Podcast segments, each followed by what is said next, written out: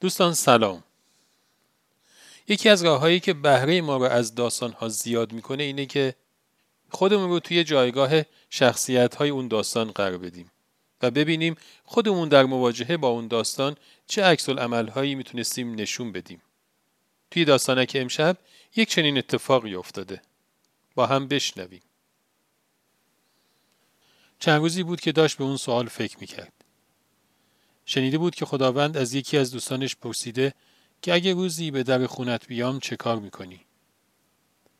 با خودش می‌گفت جواب من به این سوال چی می‌تونه باشه؟ اصلا باورم میشه که چنین چیزی ممکنه؟ توی همچین موقعیتی با چه حالی میرم در رو باز می‌کنم؟ با حال شوق یا با حال ترس؟ حسم از این ملاقات چی می‌تونه باشه؟ چطور می‌تونم با این موضوع کنار بیام که این شخصیت همه چیز من رو می‌دونه. حاضرم با همه وجود خودم رو عرضه کنم یا میرم خودم رو قایم می‌کنم. پشت دوستی، آشنایی. همینطور داشت با خودش فکر می‌کرد که با کدوم وجه مواجه میشه.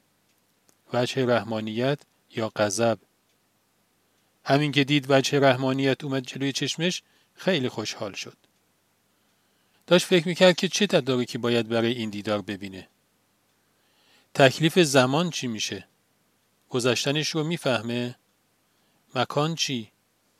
نواقصش توی چشم میاد؟ اصلا چیزی برای گفتن داره؟ اگه نداره پس باید چی بگه؟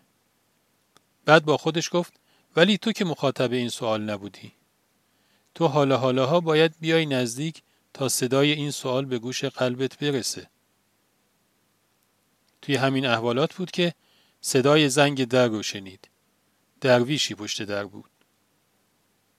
خدا نگهدار.